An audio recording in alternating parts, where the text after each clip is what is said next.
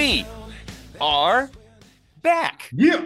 on the Dirty Ugly Wrestling Podcast. My name is Dirty Mike. And I'm the big ugly. You are the fit ugly, I believe. Yeah. Still fit Still still working. Yeah. because it is summertime. You know, it's barbecue time. It's it's hot I- dog and burger time. I've been Uh, indulging. Yeah. Okay, you know, there's nothing wrong with a cheat day here and there. Yeah. Fit ugly, big ugly. Thank you, partner, for doing what you do, and uh, it's great to be back for episode 117.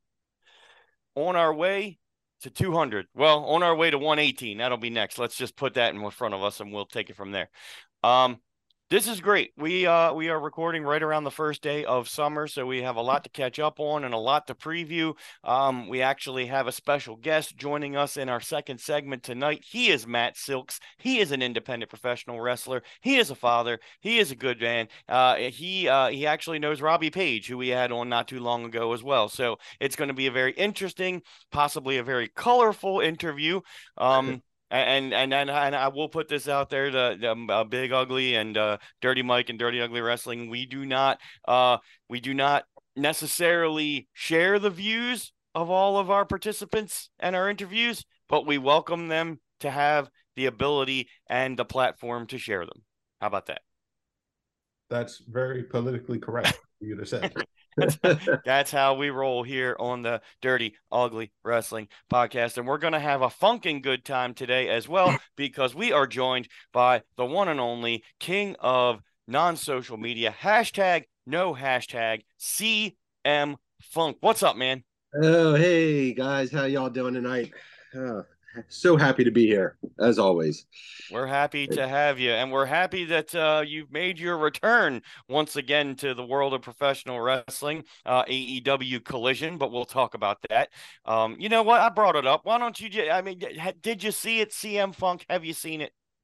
I I, I did. I collided on Saturday with you it. collided on Saturday with Yeah. another new live piece of professional wrestling content.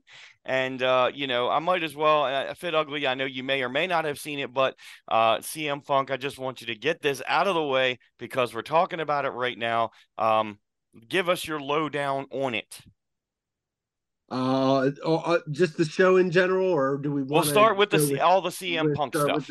yeah, you know, um, his his promo was quite interesting. Mm-hmm. Um, he he got a few jabs in at his uh his, his uh combatants um from the past. He did. Um, and uh, he wrestled a very limited trios match later in the night. Um, he did. you know, uh, I guess shaking the ring rust off. So, um, you know, it, it was what it was. Um, you know, uh, his first return was much more impactful for me and intriguing. Um, this was what it was, you know. Mhm. So, So let me let me ask you guys a question. Do you guys feel like Punk? Do you feel like number one, should AEW have brought him back? And number two, is he that is he worth it? Is he that much of a draw where you feel like he was worth it for AEW to bring somebody back that has obviously been described by other wrestlers as quote unquote toxic in the locker room?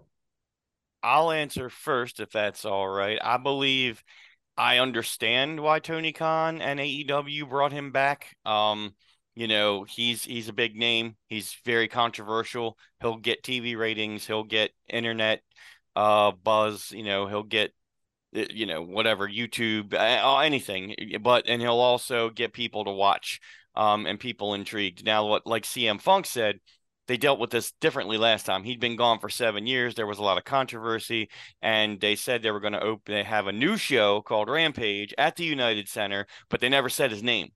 They just kept hinting at it and hint, hinting at the fact of they just sold that place out without ever even saying his name.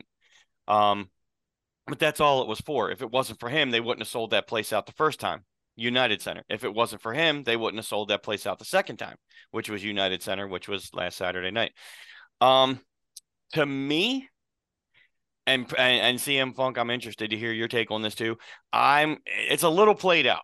I don't know. I- I don't think at this point in time, the way the professional wrestling business is and what we've been talking about for the past seven years, um, I'm thinking that that's why we kick it off and, open the conversation with it because we can get past it and we can talk about other things that are happening and we're not we it, it's nothing to to chomp on. Now is it interesting you know how he takes jabs at the people the elite whatever it is uh warner brothers whomever he's taking jabs at? Uh yeah it's interesting you know but is it interesting continually, or will he shoot himself in the foot again, or will he, will he get injured again, or will he drop the f bomb thirty seven times in a YouTube thing again? I, I don't know. It, toxic, possibly. Uh, could there be a situation now where people like, okay, I'm only going to perform on Collision, and then other people are only going to perform on Rampage and, and and Dynamite. You know what I mean? Because it's two completely different shows, two completely different parts of the week. Now they got to fill two arenas for two live shows theoretically. Um, I don't know how live collision will be all the time, but that's what I'm saying. It, I, it, it's hit or miss, but I, I did watch it, and I'm intrigued by what could happen, but it's a li- it's a little played out for me. CM Funk, how do you feel about that? Yeah, I think played out's probably the best way to to describe it, at least for for me as well. Um, you know, I, I I feel like CM Punk is now just live action clickbait, essentially. You yeah. know, like um, you know, we're going to tune in, you know, just to see what he might say, you know, and mm-hmm. reality is we know it's all been approved backstage first, you know, so it's not anything, you know, at least you would imagine after the, you know, issues from the previous run, mm. um, that everything is being, you know, uh, closely, you know, um, uh, watched and, and all that and approved before they go out there. So, um, yeah, I don't know. I, it is what it is, you know, um, the show overall though was was actually pretty decent. Like some of the other stuff that went on was was actually pretty good. So uh, yeah, you know, but yeah, it wasn't too bad. Uh, yeah, pretty interesting. Some different uh, sets, some different colors, some different camera angles. Uh, you know, interesting to say the least. It wasn't bad. Uh, what Fit Ugly? Did you see any of this? Do you have an opinion on any of this at this I point? I did not see any of this. I think I, I saw a little bit of the promo on social media that CM Punk did when he when he came back. Mm. But yeah, I did not see the actual show. Fair enough. I say you're not missing much. You could probably get a highlight reel from somewhere. I'm just saying it's uh, it was a decent show overall, especially if you follow AEW. But it's interesting because they they didn't really. It was kind of like two separate universes because there there was Dynamite and then Rampage Wednesday Friday and then Saturday Collision kind of took on a whole different I don't know. It just it had a different feel to it, but it's it's still AEW. A but different feel in a good way, or parts of it were good, but I, I don't know how it's gonna. It's, it's I don't know if it's gonna be continually marketed yeah. to be separate or is it going to follow along the same thing because in my opinion if it's a completely separate show with completely separate storylines that's intriguing so you're not like WWE watching the same thing every night i don't know what do you think, CM Punk? Yeah, I mean, I you know, I think it's like anything new. You know, the first episode is always going to be the attention grabber and get right. you, you know, but it's really more about what weeks two and three and everything that follows are about. And yeah, you know, it week one was was different, which was good, which I think is good because you don't want to just do the same thing, you know, every single night. And yeah, it's like know, we just got, watched this like last night or Wednesday, right? They, have got three nights of, uh, you know, uh, you know television to now you know produce and everything so it's got to be different to keep viewers interested but and they um, might still have darker elevation which is on youtube channels on different nights of the week yeah it's just it you know i, I think it was different good but um you know is it sustainable eh, remains to be seen i think we will find out, as we all will on the Dirty Ugly Wrestling podcast. I'm talking about SoundCloud, Stitcher, iTunes, TuneIn Radio. You see that transition there? That was pretty good. Um, that was good. so, that, was, that, was, pretty good. Yeah. I'd, I'd, I'd, like to be slick like that. Um, you know, it's good. We appreciate all of our uh, listeners, everybody who's following, subscribing, following along, reaching out to to get interviewed. We're not right. We're not wrong. Just fans. That's right we are just fans. That's what we're here for. Um, might as well cap off the AEW conversation by saying that uh, pretty soon, depending on when you're uh, listening to this, it's going to be Forbidden Door, which went from uh, and CM Funk and I actually discussed this previously. It went from I could do without it to I can't live without it. Like, um, it got jacked up real quick, and I think they might have felt that, so they needed to hit every card that they could. Um, or or hit every door. I don't know whatever you call it. Uh. We got Kenny Omega and Ospreay uh, for the IWGP United States Heavyweight Championship. We got Bryan Danielson and Kazuchika Okada. Kazuchika Okada. I know like Okada. Kazuchika. Kazuchika. Thank Okada. you. I, I couldn't yeah. pronounce it, but I know Okada's right. God um, bless you. Yeah. Thank, thank you. Uh, Bryan Danielson and Okada, and then uh, you got Sanada versus Jungle Boy, Jack Perry, uh, and then you got MJF theoretically versus uh, Tanahashi. So uh, even though he said he wouldn't do it, but uh, you know, and that's just the short list. Um, this could be. This has the makings to be absolutely monumental. Uh, it's it's it's going to be on a pay per view. It's going to be well worth it. Go ahead, uh, CM Funk. Yeah, I mean, for any to me, just looking at the initial card, for anybody that is still kind of new or relatively novice to both New Japan and AEW, get this pay per view and check out.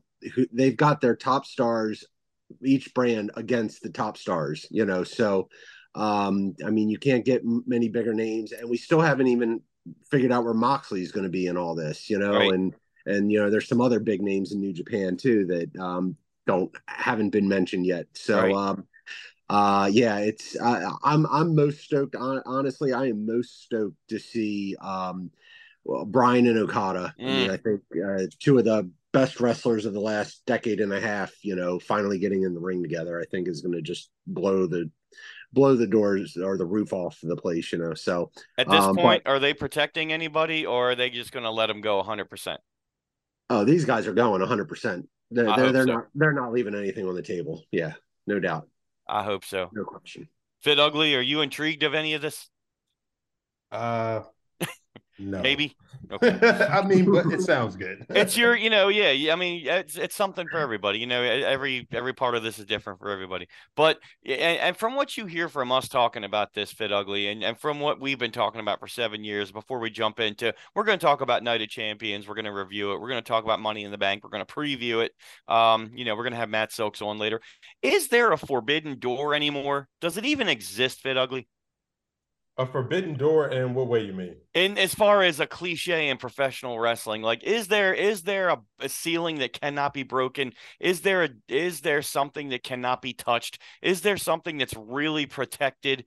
Eh, you know, as far as one company jumping from another or or you know one company uh i don't know is there a forbidden door anymore because before the way it would be the, the, this term forbidden door came about oh you know somebody from WWE would never be seen on WCW. Like this is way back before the Monday Night Wars. Um, you know what I mean? And uh, yeah. is there a Forbidden Door, or is uh, all bets off at this point? Anybody can go anywhere at any time and do anything. I mean, I think there's still a Forbidden Door when it comes to uh, WWE. Okay. Because we've seen people, you know, we've seen people, you know, glide across things like, you know, maybe TNA to AEW or vice versa, or to okay. some other independent promotion We've never seen an AEW star just show up on WWE. Only once. Cody Rhodes. That time, because I'm forgetting. Cody Rhodes.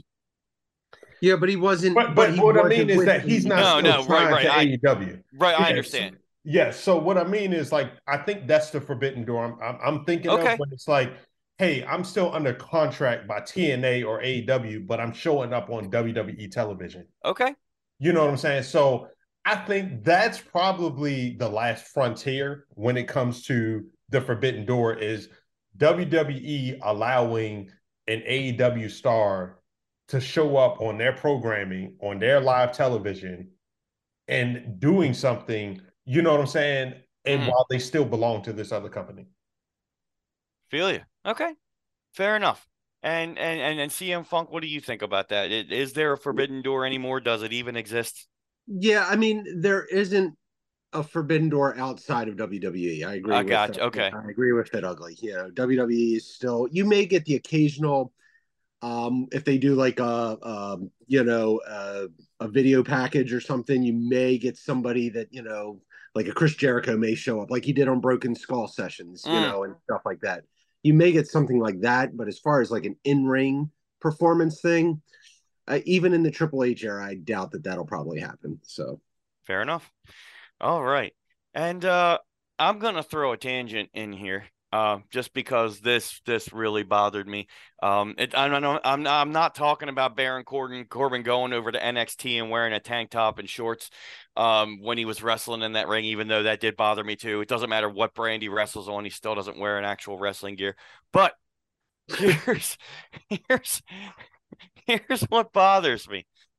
Okay, so they just spent all this time in between the last time we talked and now, as far as the podcast is concerned, you know, creating the new World Heavyweight Championship and then giving Rhea Ripley a new title belt, uh, giving Asuka a new title belt, uh, you know, giving Roman Reigns a new title belt. Why is Roman Reigns and Paul Heyman still carrying around three title belts? I thought the idea was to because he, because he can. Yeah, I I get that. Here's But- the tribal chief. I get it, but damn it. Uh, it, it's like I wanted, I, you know, the uniformity. We talked about this uniformity of the titles uh, over all the brands. It's kind of happening, but then it's kind of not because I know they can. They still got other um merchandise to sell on WWEshop.com. I get that. I understand that, but it's the same title belt. It's just a different color. Um, and he's got three of them now. Uh, think- and Mhm. I don't know. I'm just I I don't know. It annoys me. I want it just kind of to me as far as the championship is the championship is more than a title belt. I get that. And the title belts are there for show and whatever. But I just I want one title belt per person. That's it. And there's enough of them to go around. But go ahead, Fit Ugly. I'm sorry to cut you off. No, no, I was cutting you off. So I I agree with you. I think that only the one is necessary. I think that the way the reason they're doing this is because it obviously makes Reigns look so accomplished. Uh, You know, yeah. and, and and it reminds me of boxing. Like you know, in boxing they have like multiple different belts, so you might see one person, you know, like a Floyd Mayweather, walk out with like three or four belts Yeah. that he has, and, and he's got his entourage carrying some of them. You know what I'm saying? And so it makes you look like an undisputed champion that just like has just been racking up these titles that can't be beat. And I think that that's the look they're going for with with Reigns and this thing. But I'm with you. He just needs one belt, man. Yeah. Like, I mean, give a champion one- I mean, like I said, he's much more and I understand it, but it, it's Heyman still carrying him around. He, he's still carrying around the other titles. You know, you know, I, I I totally agree with Fit Ugly on this. Like it, it as far as you know, it makes Reigns look, you know, all the more accomplished and more powerful. And, you know, as we said, he is the tribal chief. You know, I don't mind it. And I, I think it's great because part of what he built up over the last couple years was the fact that he had those multiple championships, you know, and he'd lift one up, Heyman would lift one up, you know, of course the Usos at the time would hold up both of the tag title belts, you know, and it just showed what they, you know, that they really did rule. So um, I like it, and I think it'll get phased out over time. But I think initially, I think it's kind of kind of fun. But I think you know, it, and I I see where you're coming from in that aspect, and why not just give them the red one back? I mean, the red one was you know phased in. The only reason the red one turned blue is because the Universal Champion ended up on SmackDown instead of Raw. So give them that one too. But I mean, it's if they were going to create the new title belt, that just adds as like I don't know, I don't see the reasoning yet. Uh, you know, as far as they're giving new title belts to everybody, but they're they're, they're still the Raw Women's Championship and the SmackDown Women's Championship. They're still kind of lurking around out there. It's like they're all they're doing is just packing on. So eventually phase it out. I understand where you're both coming from, though. It makes Roman Reigns. It gives him that much more, uh, just just value as far as his character. You know, being you know the dominant one. So hey, I, I, I feel like when he drops it, they're going to do away with the other two belts. If or or maybe maybe they're keeping them around so both Jimmy and Jay can win one of the other the older ones, you know, off of Roman and also. I don't know. Uh, That's a good segue, CM Funk, because you know the bloodline is something we really need to talk about at this point in time. Man, we are all about segues tonight. This is A segue, uh, yeah, segue. Let me tell you about this bloodline that we've been talking about for the, all these years. They're taking very similar, actually the same people, except Solo, he's newer, but the same people, and, and they're they're putting in different storylines every time and they're making them interesting um so whoever is you know obviously it's the it's the guys that are on the television performing all of this we got to give the kudos to because that's what you know they're pulling it off but whoever's keeping this going and writing it we, we would thought something like this would get dry this is the longest storyline in professional wrestling history at this point in this in this modern era. It's crazy. So at this point, if you haven't seen it, what has happened now is will you know the whole thing is Jimmy kicked Roman in the face at the last pay-per-view or premium live event, which was Night of Champions. And then will Jay fall in line? Where will Jay stand? Because it looked like Jimmy was out on his own. Uh, but you know, Jay back and forth. You never knew who what side he was on because he would step to one side, he'd step to the other side. And then Jay came out and cut this really nice promo about, you know, you you Jimmy, you've been you you ain't got my back for years. They got my back, all this stuff. Well, you know what? You're out. You know, he made sure to say you're out. And then he said, Well, I'm out too. And then he kicked Roman in the face. And then it was the Usos versus Roman and Solo, which we are getting at Money in the Bank. Um, let's start with you, Fit Ugly. Are you still liking it? What do you think about it now? Where does it go? How does this fit into the whole WWE timeline right now? Yeah, so I feel like the the whole bloodline story, you kick Roman in the face. I feel like the bloodline is still the best storyline that they have going on, even yep. though it's obvious that at this point, you know, the bloodline has imploded, so to speak. Um, but I think it's still enjoyable. Um, and even watching that segment, especially when you know when uh, I think it's Jay, right? When he told Jimmy like, you know, and I'm out too, and mm-hmm. he he super kicked Roman's like, yo, that that was exciting. You know what I'm saying? Like, it was still good good television entertainment. So I'm still excited where it's going because you still got Solo, right? Solo is still with Reigns, and so as long as Solo's with Reigns, you know, I, I think they're probably going to move into a a, a storyline in which the brothers are trying to convince the last brother that this guy isn't is no good, you know. Um, so I think you still got some legs on this bloodline thing, you know, with now Sikoa and Reigns having to go against Jimmy and Jay. Um, however, I think the thing is for me is I don't see Jimmy and Jay taking any titles off of Reigns. Okay. So my thing is who becomes the person that gets back into a singles competition with Reigns that actually threatens, you know, his titles. Yeah. That's true. And you know who is it going to be? We don't know yet. Uh but CM Funk, how you feel about the bloodline? Yeah, well, I got I've got two takes on it. One is to kind of continue off of that about who takes the title off. Uh, I was going to say, you know, which of the three uh brothers is the one that dethrones, you know, Roman? Because I feel like that's at least what they're teasing at this point, you know. Um, even Solo, I feel like maybe he at the end of it is the one who finally does it, you know. Um, Ain't no way. I know. Well, look, I, am not saying it made sense. I, you know, I'm just saying I, I feel like that's they're starting to kind of tease. I think ultimately Cody Rhodes still is the one to do it down the yeah. road at WrestleMania, but mm-hmm. um, you know, but they're teasing it like you know, setting Jay up as maybe the the guy to do it. Which you know, I don't see any of the three brothers being you know main event like Roman Reigns quality. Nah, so. Well, they got to set him up to at least face him and get a match or two out of it because we we got a lot of time in between now and WrestleMania.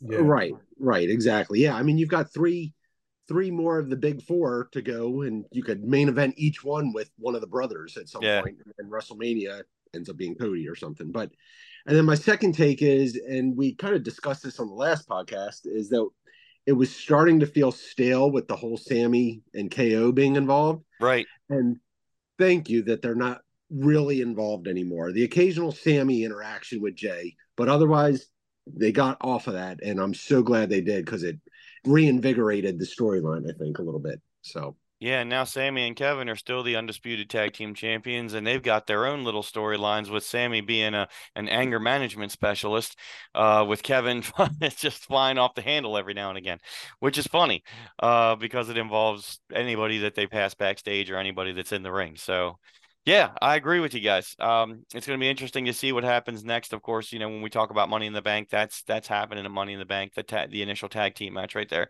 We could get Jimmy versus Roman. We could get Jay versus Roman. We could get Jimmy and Jay versus Roman in a triple threat, and then you could tease the whole thing. Well, could Jimmy beat Jay? Could Jay beat Jimmy? Could one turn on the other? Could you know? It, there's a whole a lot of things, but the timing, the facials, everything that they're doing, uh, the delivery, it's wonderful.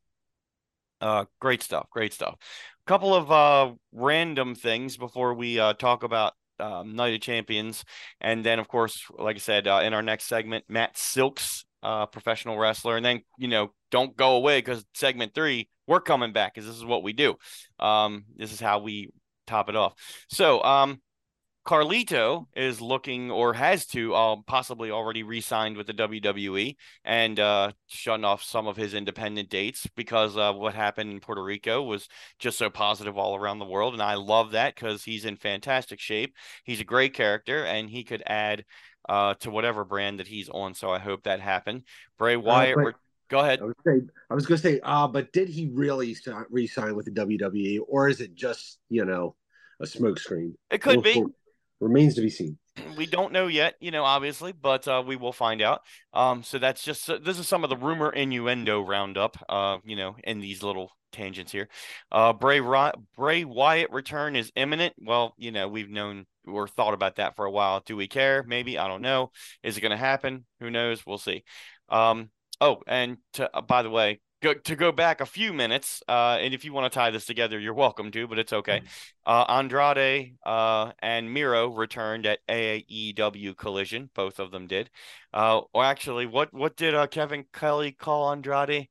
El Idolo. He didn't say it right. Well, you know, I was weird.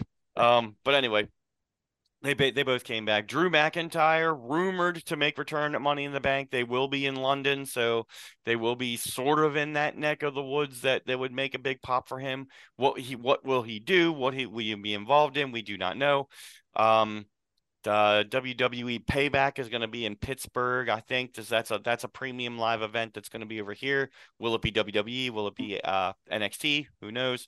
But they're starting to do them in smaller arenas now or uh, you know, not stadiums, I should say. They're they're keeping that for the big four, I guess, or uh, the overseas shows. So that, that's my rumor and innuendo uh, roundup, if you want to call it that. Um, do you any... feel like? Let me ask ahead. you guys this: Do you feel like, real quick? I know we only got a little bit of time left in this first segment. Do you feel like Bray Wyatt's initial return run was a failure? Oh, you mean this most recent one? Yes. Oh, yeah. I think the yeah. buildup was wonderful. I thought the QR codes were great, but when it actually happened, just flopped. What do you think, CM Funk? Yeah, they they took too long getting him back in the ring, and then having that pitch black Mountain Dew match. Like, it just got really. I mean, it's his character is corny, but that was just really corny. Like, and and just didn't connect with anybody. So Ho- hopefully they uh hopefully they repackage him or something. Repackage again. Um yeah, so that that is to answer your question there, Fit Ugly. Um, so what I'll do here, as I know that we're wrapping up segment one, what I'll do is I'll go through the fast list of the um the results from Night of Champions, and then when we come back in segment three, uh, we will go over this. So something to think about while we're uh, talking to Matt Silks, uh, coming up in segment two. So a couple of different things happened. What led off the show, uh, Seth freaking Rollins defeated AJ Styles to become the first ever uh, current uh, current regime world heavyweight champion uh, on Monday Night Raw. Um, and then Trish Stratus defeated Becky Lynch uh, by pinfall as well. Um, there was some little chicanery in that one. Gunther defended successfully his Intercontinental Championship against Mustafa Ali. Uh, Asuka and defeated Bianca Belair. Um, and she became the new Raw Women's Champion. And as we said, she has been granted a new championship title belt. Uh, Rhea Ripley uh, squashed Natty uh, with uh, the biggest heel of our modern day era, Dominik Mysterio, in the corner of Rhea. Um, and then Brock Lesnar defeated Cody Rhodes by, I guess, I think it was pass out. I guess you want to call it TKO. He passed out. He didn't tap. He didn't give up. Can I a quick tangent, real quick? Go Is ahead. Dominik Mysterio, the biggest heel in the past decade. Like, do you guys remember a guy getting this much boos and heat no. in the past decade? Not not even Roman Reigns when we were trying to hate him, and not even John Cena when everybody loved to hate him. This guy's got real heat. This guy can get, this, this dude could get shot literally uh, going to and from an arena. He better have extra security. What do you think, CM Funk? You agree with that? I, I, I totally agree, and it's a good thing he's done hard time because that's the only thing that's going to protect him. Oh my God. Yeah, and we could talk more. We'll talk more about that in, in segment three. But my God, this guy, you you even say his name. He doesn't even have to be there. He just gets mentioned, and everybody knows on the roster that he's going to get like a chorus of boos. Not only is it the cool thing to do inside the crowd, but you, when you build a storyline with him like you did, you you interrupt your Hall of Fame father. Um, you know, you, you try to deal with him at WrestleMania and you become the bad son, the bad seed, and you go up against a legend like Rey Mysterio and you disrespect that. I mean, he did so many things, and, and God bless Rey for putting him over like this. And I mean over as far as heat, because dude, he could ride as long as he can ride this out. He's going to be on TV. He's going to be involved in everything because he gets so much freaking heat. Um, and and I will say I, I did see something at a live event where uh it was it was Rey versus Dominik or something like that, and and Rey ended up spanking him, like putting him over a chair and spanking him, just like little little little face heel stuff. It was beautiful. Yeah, well, and that was good. Just real quick, that so that was this past weekend, which was Father's Day weekend, right? And Saturday, Dominik cost Rey Mysterio match against Roman Reigns for the title, and then on Father's Day, Rey got his uh his payback on his son on Father's Day. And this all happened at live event house shows. Yeah, yeah, beautiful, good stuff. Good stuff. I love that stuff.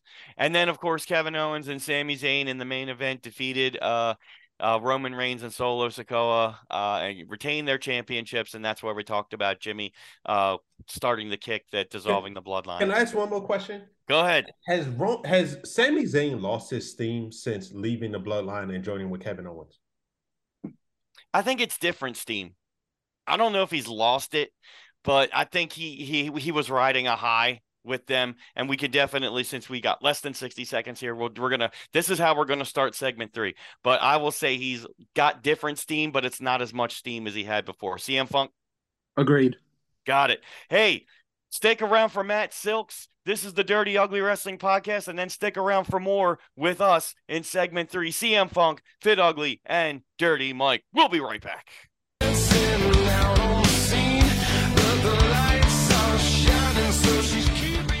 And we're back on yeah. the dirt. Every time you cut me off, this is pro wrestling. You cut me off. I understand.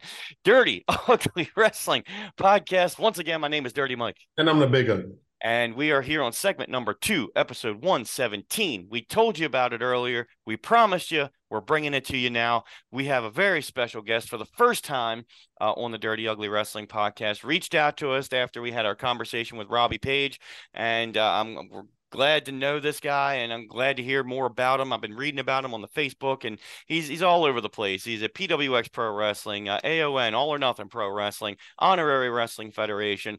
Uh, he's a married man. He's happily married with two young boys, two boys. Uh, he is he loves them like no other and he is a professional wrestler. This is his bio on his Facebook, which I'm sure he'll promote later. From Lewistown, Pennsylvania, ladies and gentlemen, Matt Silks, ladies and gentlemen, give it up for Matt Silks. Welcome to the Dirty Ugly Wrestling Podcast. Thanks a lot, guys. I'm really excited to be talking to you guys. And I, I don't know if I've ever had quite an awesome entrance like that. I've done a couple podcasts, but that was amazing. So thank you. oh, you're welcome. I felt a little bit of the ring announcer coming back out of me in that. So, uh, yeah, that was fun. I, I can't wait to do that again. But you're welcome. No problem, Matt. Um, so yeah, I, I kind of built you up a little bit. Uh, but I want you to uh, just tell us about yourself. Well, we don't know you very well, the Dirty Ugly Pot. Uh, you're introducing yourself to us for the first time. Tell us about yourself, Matt. Almost definitely, man. You, I mean, you covered it. I'm a, I'm a family man. Uh, grown up right here in um, you know, Central Pennsylvania. And, uh, you know, but it's always been a big pro wrestling mark, big fan, you know, and uh, I've always wanted to be a wrestler myself, you know. So I do a couple things. I, uh, I work a full time job and um, I run a wrestling school here in Lewistown. Uh, it's Mifflin County Wrestling Academy. I run it right after I get home from work. I get home 4:30 and I'm in the ring at five o'clock, and uh, you know we're throwing drop kicks and you know doing some headlock takeovers. It's all awesome. Um, you know, and then on the weekends we travel around. You know, we do the thing like uh, all the guys before me have done is go out there, pay your dues, and uh, you know continue this amazing tradition that is known as pro wrestling and i'm just i'm just excited to be able to be doing it and i'm excited to be talking to you guys right here in the dirty ugly podcast i'm just excited man Man, we can hear the passion in his voice. How about it, Big Ugly? Yo, I I freaking love it, Matt. I'm, I'm looking forward to hearing more. That's right. Yeah, well, you know, he mentioned about getting into the pro wrestling business. Always wanted to be a pro wrestler. So, Big Ugly, why don't you ask your question first, right out of the gate? Because I know you love this question. Yeah. And for seven years, we asked this to everybody. yeah. So, Matt, I always like to find out, man, what was it like when you took your first bump? Oh, I took my first bump. Um, I mean, I, that's the thing. I mean, I, I it, you got it really depends. I mean, the first bump I've ever taken in a ring, we'll go with that. Um, okay first time I ever took a bump in the ring, I think it was uh let's say end of 2010. And um it didn't feel too good, but I was used to like landing on the ground and stuff priorly, you know, for a couple years. But um when I took my first bump, actually, it was the end of a uh, wrestling show, it was WPW uh, back in the day whenever you still had to like come in with a crazy like cop gimmick or security guard to take out like the main guy or whatever but you're still get you know still getting seen before you're getting trained. This is incredible right? Mm-hmm. um that the first bump was it was awesome. Uh, dylan freimeyer uh, close friend of mine i come up with uh, a long time ago he uh, introduced me into the business and taking that first bump, man. I, I, don't think it hurt really because I was just so damn excited to be taking a back bump in a ring, man. So so long waited. Um, I think I was like 20 years old. It was like the best thing ever up until like having my kids, you know. But yeah, it didn't hurt. I don't think. Yeah, that's a hell of a story, man. Uh, I tell you, uh, Fit Ugly loves these things. We we've been talking about this.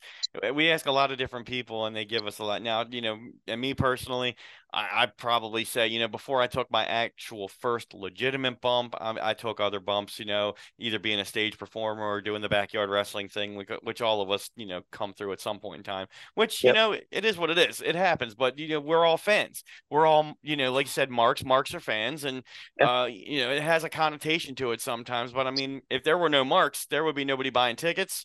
There would be nobody, uh, you know, searching internet. There would be nobody driving out to see shows. And there or listening to podcasts. You're right. You're right about that. I'll say, you know, we're we're we're marks, but in in that positive way. It's it's you know, we're not right, we're not wrong, we just fans. That's what we always say. But um, so you know, Matt, you know, talking about you know the first bump. Obviously, we just talked about that. But you know, how did you you know about 2010? How did you know? When did you decide to take the training? Who did you take the training from? You know, and uh, you know, how did you actually get into there? How long was it before your first match? Kind of get into that kind of stuff. Oh, okay. Um, yeah, it was. I want to say, uh, I was doing kind of, and I've never really told a story, so it's cool. Um, hey, whatever you're comfortable with, brother. Yeah, I was. I was actually doing uh, backyard wrestling, and uh, Dylan Freimeyer came and see me, and uh, he was like, "Man, just imagine, you know, because we were packing like 300 people in a backyard here in Lewistown, and hey, it's a free, it's a free show, so everybody's gonna show up, right, brother, brother? Yeah, that's what happened.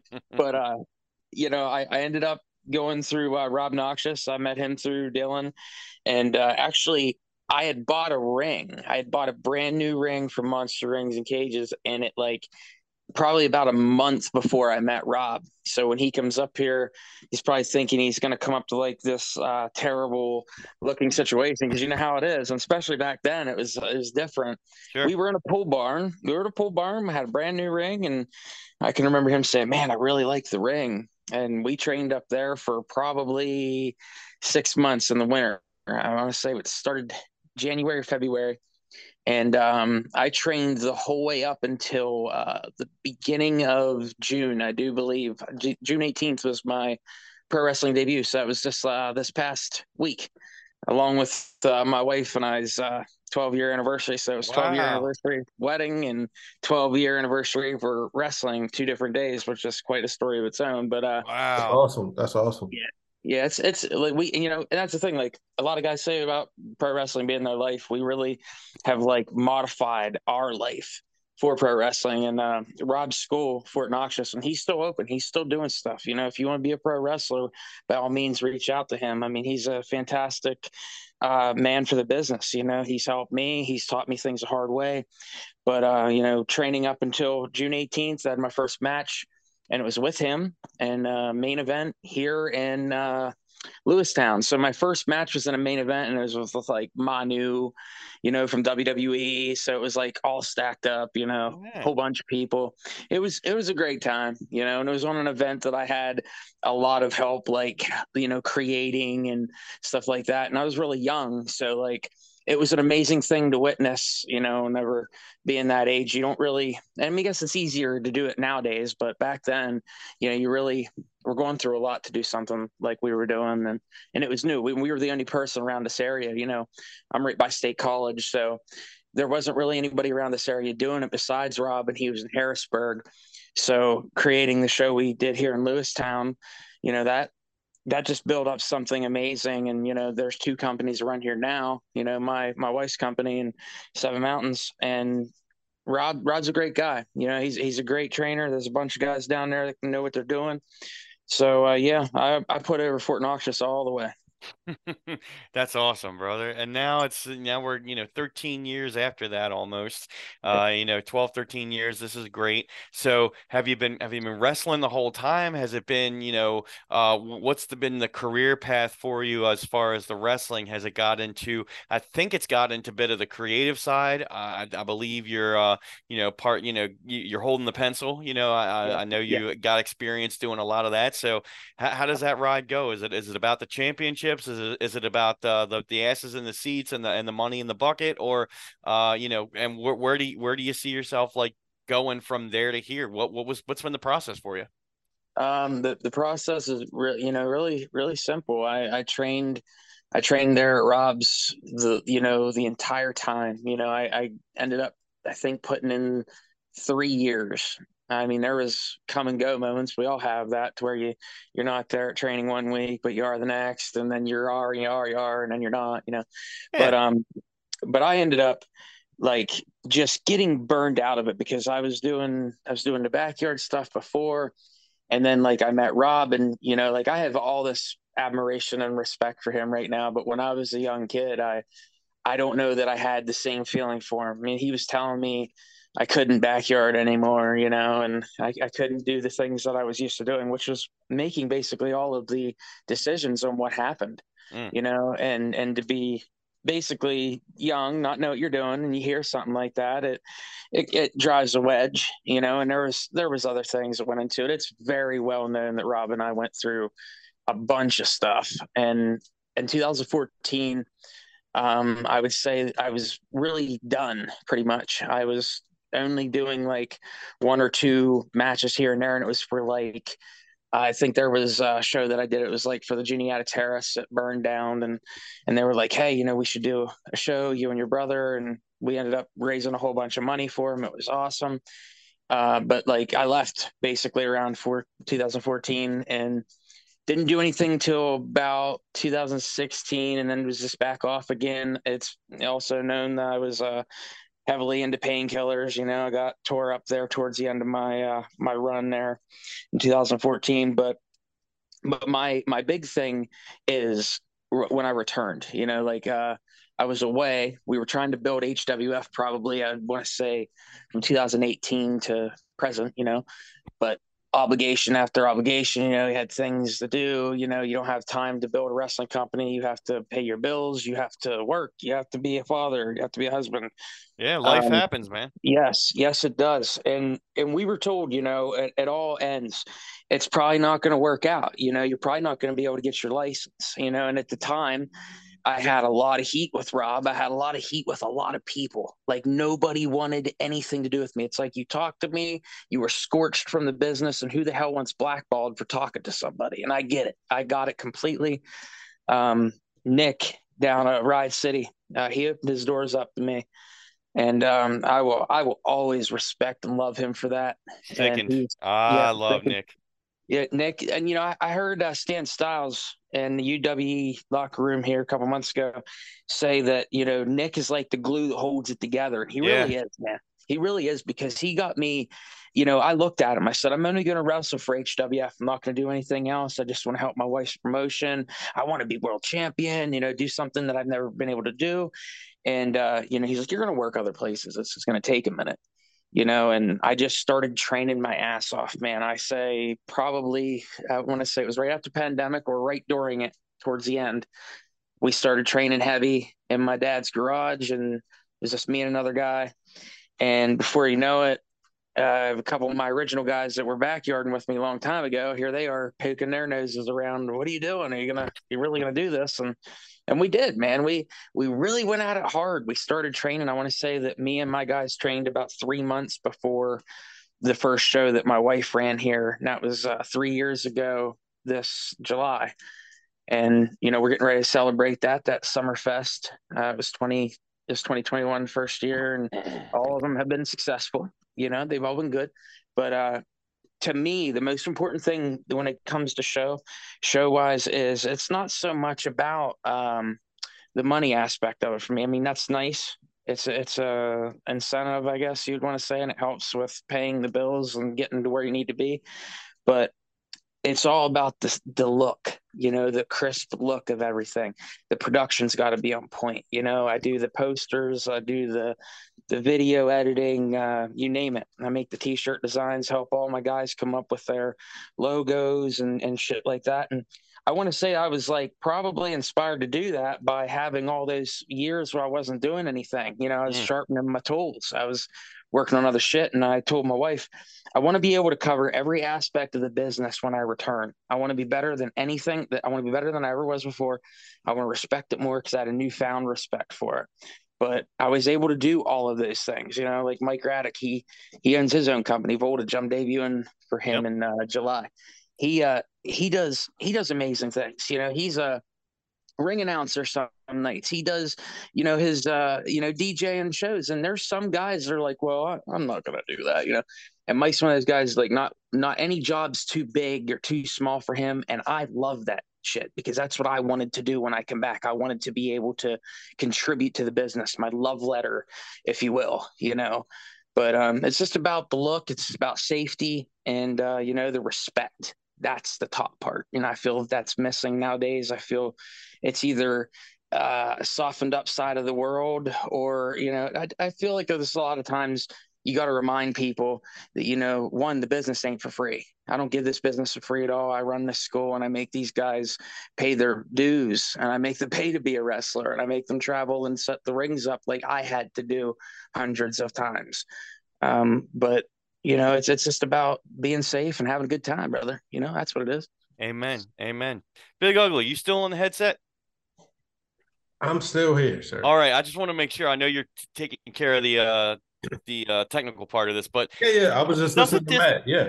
Yeah, and, and doesn't this and and and and this is res- the, the word respect.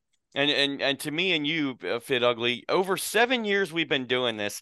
This story seems very universal as far as and i'm not saying i'm not uh, matt you what you're doing what you have done is unique but when yeah. we've talked to different people in different aspects and different places in their life and different we seem to find this initial passion just because you're a fan and you want to jump into it and you don't necessarily have the guidance to to yeah. do it you know you don't have all the tools necessary then yeah then you come at you, you take a break you take a hiatus you know and and everybody has different for different reasons you know life and marriage and kids and work and getting burnt out or you know just understanding that i don't and then you come back when you come that comeback story personally for yourself um that is extremely motivational and and eric and i want to ask you this you've you've heard this we've heard this so many times haven't we? F- from so many people on this podcast Yes, we have. Absolutely. I mean, think about it from where we started and and some of the people we've talked to. This is a very universal story, and it happens in life too. You know, we go through ups and downs, hills and valleys, roller coaster. But isn't isn't it great to hear the success stories coming out of all of these? Yeah, no, no. I love that. I love the uh the perseverance. I would say um to keep to keep going and, and hear match you know story is is, mo- is motivational. You know what I'm saying to uh you know keep that spirit going. I love it. I I, I agree. And you know, when we came up with this name, Dirty Ugly Wrestling Podcast, you know, we we we came up with names for ourselves. We came up with a name that might, you know, get get uh get some interest. Like, well, it's dirty, it's ugly. That has a negative yeah. connotation. Nah, man, life is dirty. Life is ugly, but it always comes out to something positive. You know, oh, yeah. for some reason, I'm I'm thinking real deep in this. You know what I'm saying? Oh, but yeah. it's it's true though, and and uh, you know, Eh, I want to say to you before we you move on, Matt. You know, I want to say you know thank you for doing you know what you've done in your life. Obviously, it's it's been you know self prophecy and it's for you, but it's obviously it's it's reached out to others. You know, yeah. you may have uh, had a blemish on your professional career or your life, but you knew it, you fixed it, you came back and now you're thriving and that's what i want to talk about now you know you you're you're involved in a couple of different promotions you're involved in a lot of different aspects of the promotions and you're still wrestling yourself so what's going on now brother? Again I, again appreciate that word respect so much yeah. and you know and i didn't mean to you know jump into your story that i just wanted to point out that this is a yeah. damn good success story and thank you for sharing it with us yeah, man, no, no problem at all. I mean, I'll be 100% honest with you. The the whole time coming back, I was just like, you know, how are you going to tell this story? You know, how are you you're you're going to have a minute hopefully, you know, hopefully you draw some type of uh, you know, attention that somebody's going to want to hear this story somebody's going to want to you know talk about what you're going through and i of course I, I, appreciate you guys having me. It's a it's a blessing to me this kind of stuff isn't just given to me. You you, you work for stuff like this. That's what i was just telling my students today when i was talking about doing this interview. Um like the big the big aspect to me is you know on the on the comeback now of course that story i was telling you about with rob noxious you know we we're good now. You know, I, I, I send him messages probably once, twice a week. Hey, is this looking right? Or, or, or even if it's like, you know, because I am doing bigger things now than what I was when I was younger. I am holding the pencil to say, in in a lot of ways. And and the big thing to me is I'm I'm still learning that aspect. I'm still trying to figure out how to handle certain situations. You know, and we all know that there's crazy situations in wrestling. There's the you know, my rate's this, and then you got to add the trans on, you know, and you're not used to something like that or, yeah. or, or, whatever. And it just that is an example, you know, I've had to reach out to him, you know, Rob, what, do, you know, what do I do here? We actually had a chance to do something very cool a couple months ago.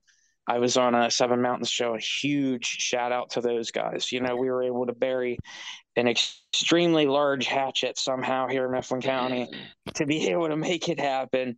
but it was incredible, and you know, it did something for me. It it basically like when me and my students walked in that building and did that show, it was almost like, well, now you're officially back. Because yeah. the whole time doing it, the whole time coming back, I was like, I'm going about this the wrong way.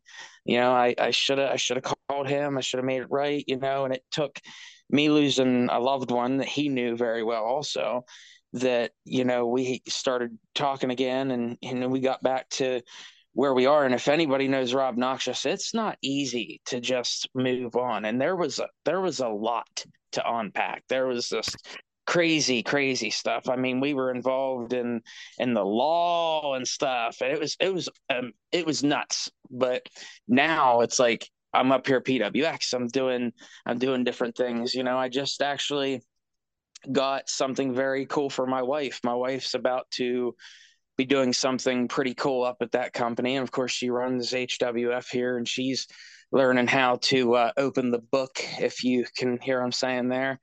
And, and, and like i told her i said i'm gonna try not to uh, give it away you know but you know this is a it's a podcast but she's gonna be doing some amazing stuff and cool. you know we got but i'm i'm mainly excited about my students man. My students are doing good. Like edward james and rd mosh they're they've grown into like wrestlers. You know, I, I backyard with these guys for years, and you know we've known each other eighteen to twenty years, and now we're traveling the road and hearing them call me their trainer and and then like watching all this training that we do pay off and seeing how clean certain things are with them and like I'm I'm just so excited about it. I mean like Loveless and uh, I've I have two other have two girls that are really working hard here too. I have um, a referee, uh, Katie, and I have a, a, girl that's about to start uh, wrestling matches here before too long. Her name's uh, Danielle. She's a pit chick. She manages uh, me and RD Mosh and the Sons of Mifflin County, a tag team that we do. We do that at PWX. Uh, actually, we do it everywhere now. We we debuted it here at HWF at the last show that we did, and that was successful, of course. Um, I don't know. I, I think I think the biggest thing to me right now is to try to get the as much ex- experience for my students, but also have the experience for myself to learn. Like, okay, well, I have guys coming up. I learned this probably wasn't the way to do this, you know, so I can fix it with these guys. And of course, it always gets easier for younger people. It gets easier for the people coming up. They didn't have to uh, go through all that crazy stuff that I went through. And of course, when these guys were going to shows with me, I had a big stigma about myself, you know, for like a minute. And people were just like, oh, don't work with him, don't talk to him, you know. Mm. And my guys, my guys lasted through that. My guys have done incredible and I'm so proud of them. We just had an amazing show PWX this past weekend. And uh, you know, from here on out, it's like every weekend's wrestling. And I, I never thought when I even come back that I'd be doing that, but I literally am wrestling every weekend for the next like month and a half. So I'm That's excited. Good. Yeah. Congratulations, man. That's great. Thank See, you. your excitement for other people. I mean, that's that's yeah. just great when and that's that's showing, you know, that you're not just there to get yourself over. I mean, mm-hmm. obviously, you know, that's you a part see, of it, yeah. But yeah, I mean, you got to get yourself over to be. But yeah. you know what I'm saying? Your focus yeah. is not just on yourself. Yes. Um, that's beautiful. Of course, you got to get yourself over. I mean, that's that's part of you know whatever you're doing, holding the pencil or standing in the ring or putting up the posters. You gotta. That's what you're doing. But it sounds right. like you're always learning, and that's. A great thing. Yeah, I'm very. I'll never be fully trained. I'll never be fully trained. Like I'm teaching guys, and I'm just like, you know, I got what you need to start, but like at the same time, it's like I'm always gonna learn. I'm a student of the game, man. Absolutely, and I love to hear that. That's fantastic. So, um, this is this is a great story to start with, and you know we're gonna we're gonna continue to you know monitor what you're doing, and of course have you back on in the future. But uh, can we talk a little fan pro wrestling at this point? Can we can we yeah. see where you come from as the standpoint of a fan? You said you were a fan before you know before you st- you did the backyard thing and started taking yep. your first bump. So when did you start watching wrestling? I mean, what was uh what was the beginning for you? Was it when you were a kid? And you know, tell us about that. Um, yeah, awesome. Uh, again, another story I never got to tell, and this is great. See, um, this is what we love, man. Yeah, th- thank you so much. Um, my boys really gonna appreciate this. Uh, Good. Actually, I was in elementary school. I would say I was like in third grade. I think it was. Yeah, it was third grade. I ended up repeating that year, and I met okay. this kid, Andy Hoare, and he that's literally his name, Andy Hoare. You know, we, we called him Andy the Killer Hoare whenever we were backyarders, wow. right? yes. yes. I mean, if he didn't yeah. have an in, in, implant implanted wrestling gimmick from, if that was his actual name, I mean, come yeah. on now. Yes, yeah. right. So this guy, this guy like introduces wrestling to me by like this little um this stone cold cup is sitting on his desk. Okay. You know, and I look at it and I'm like, hey, you know, what is that? And he goes, you know, it's Stone Cold Steve Austin, WWF wrestler. And I was like, what is that? And he tells me, go home tonight and, you know, turn on USA Network. And is I want to say this is 1998. Attitude I, era. Damn right. I, I turn on the TV and then uh, literally we weren't in the middle of a com- uh, commercial or nothing. It was it was The Rock and The Rock was and what what the the best thing to see is you know The Rock the first thing that I see in the wrestling. And um, wow. you know he's cutting this amazing promo. It's it's one for the books and as soon as I saw him, I was just like, you know what, I got to do that. I have to do that. And he's definitely the inspiration. He was like my favorite, you know.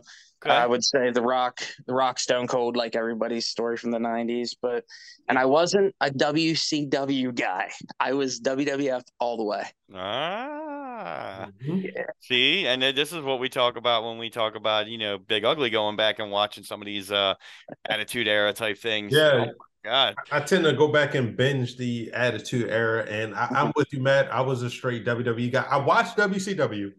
But Attitude Era WWE tops yeah. WCW. Even with NWO, I'm sorry, it, it yeah. took a hit. Yep. Yeah, yeah. We didn't know that. We didn't know it was that popular though either. Then you know what I mean? Like as a kid, I didn't know like, well, the NWO is drawing this rating on WCW. All I cared about is when the glass broke. Oh my God, my ass left the couch. My mother was like, "Oh no," you know. I was just telling my, I was telling my, uh, my, my wife here the other night this story.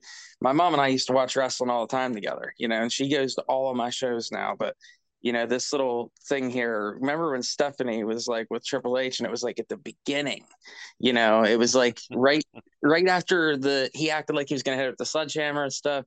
So we're like watching this pay-per-view, and my mom's like, I don't like the way Stephanie's walking around that ring. I think she's gonna turn on Triple H. I was like, they're bad guys. They can't turn on each other. But you know, I didn't know. Who knows? You know, I'm like nine years old.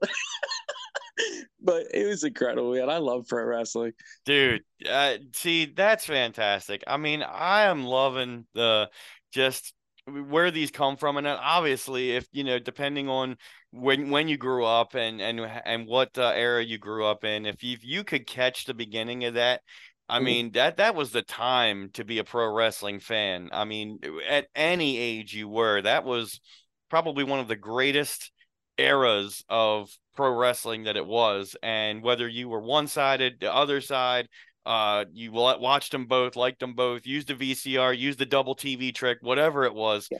i mean that was it so and it didn't take you long either because if you were in that era just roughly 10 years later you were uh you know doing you know the backyard thing and everybody yeah. that, that, you know, whatever but you were also taking your first professional bump yeah. and uh you know getting in there for real that's so cool bro yeah, um let's rocket fire then. We come right out of that. You know we love to ask these questions as we're you know talking about he told you to go home. Well, we're going to go home on this podcast using the lingo of professional wrestling. We're going to take it home. Uh you we just came out of the heat. Now we're going to speed it up and now we're going to get ourselves over by saying the mount rushmore of professional wrestling. This is a question we love to ask everybody. So you got four people.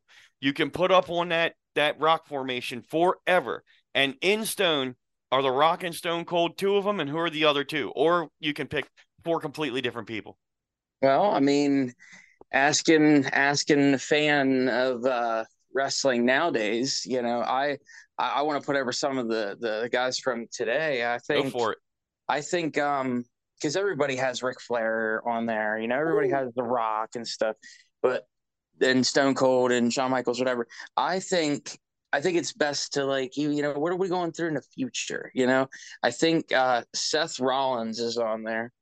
Um, I want to say Cody Rhodes. Cody's probably like my favorite, uh, you know, worker right now doing his thing, and I'm so happy for him. Nice. Uh, let me see two other ones. I would probably, I would, you know, it's gonna sound like Mark here, but I love the Young Bucks. You know what I mean? So hey. I would probably put Matt and Nick up there and have the four of these guys, which I'd just love to see that tag team, that tag team match. The wow. Bucks versus Rollins and Cody. That would be oh. cool. I mean, I don't know if they can coexist, but it is. With, without is. the ties of the companies that they're in, you put yes. them on some sort of neutral level and let them go. I'm yep. sure they could put on the world oh, for you. God, it'd be incredible. I, I would love that. Let's. Yeah. Uh, I want to. You mentioned Cody Rhodes. That's a great answer because I don't know if a couple of years ago, uh, before Cody started his, um, you know, AEW run, and uh, you know, he was also the EVP and everything. Yeah. I don't know if a lot of people would have even said that. And Big Ugly, I know you're still on the cans, so definitely listen in here because this is amazing that a guy like this. I know he has the history as far as the family history, yeah. but he's six foot nothing, 200 nothing. You know, he's built something out of, and he can hold that main event spot. I agree with yeah. you. Yeah. He was given a chance. He shined in everything he did in the WWE for 10 years, then left and basically was able to be at that top spot, in that top spot, running the company and wrestling at the same time, and held his own. And then probably got burnt out on doing it all but yeah. now he can focus on the performing part of it at the prime of his life. Dude, there is nobody better. Yeah, he just he just did it backwards if you think about it. You he know, did like it. Yes, he did. he was he was good in WWE for those 10 years. And I think like he was extremely well at everything he did. But like he would talk sometimes, like you're not believing what he's saying. Like I can remember him saying, Hand me the velvet bag. And I'm like, dude, you're trying really hard. But now like and I and I thought so about his, you know, crybaby AEW promos, but now it's like he's in he's back home. He's in WWE. He he went and had to do the whole indie thing, which uh, most guys have to do before making it to WWE. I think Right. that's what made him as great as what he is right now. And I do believe that uh that Cody has what it takes to do like just the most amazing things because he's got the back story with you know his dad and stuff, but he's on his own. He's really doing this on his own. I think Right. so. I agree. That's a great answer for that that Mount Rushmore. That's a that's a unique answer. Uh, and Seth freaking Rollins, I tell you, um, I, talk about a guy who's consistent. Um, you know, and who's got the talent and who's paid the dues. Who and he came up not the backwards way, but the way you would think, coming through the. Indies and Ring of. Honor, and then NXT and uh, Florida Championship before that, and and what turned into NXT. So, and you know, talk about longevity. As as long as you can stay healthy uh Yeah. and you know be protected but also be able to give 110% same thing i mean look at cody he he got hurt working out and Yeah. uh you know he was off but i mean i don't know it it kind of pushed him to do even better than what he could have done if he didn't get hurt so It everything happens for a I, reason I agree.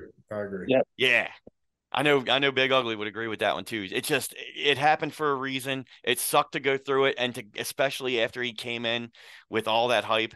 Um, and then having to go back down. It's like, can he regain that? That's what we talked about on the podcast last year. Can he get that back? You know, depending on what they do.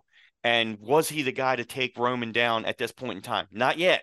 But will he Yeah. be the guy? He could absolutely be the guy to take Oh, Roman most definitely. Yeah. I mean, I thought, and, and who who didn't think that Cody could have been the new world heavyweight champion? Which uh, that belt is beautiful.